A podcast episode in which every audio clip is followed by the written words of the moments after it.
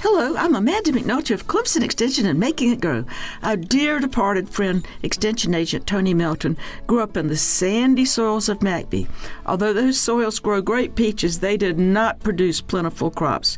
And Tony said Christmas was special for his family, but with eight children, presents were minimal. He got a new pair of jeans, some citrus fruit, and raisins on a stem. I never heard of raisins still on the stem, but after looking up, I found you can order them, but gosh, they're really expensive. I wonder if maybe his parents had figured out how to dry muscadine grapes. I'm sure they had sweet potato pie at holidays made from sweet potatoes they stored in the yard covered with pine straw. I think sweet potato pie is tastier than pumpkin pie, and no cans are needed.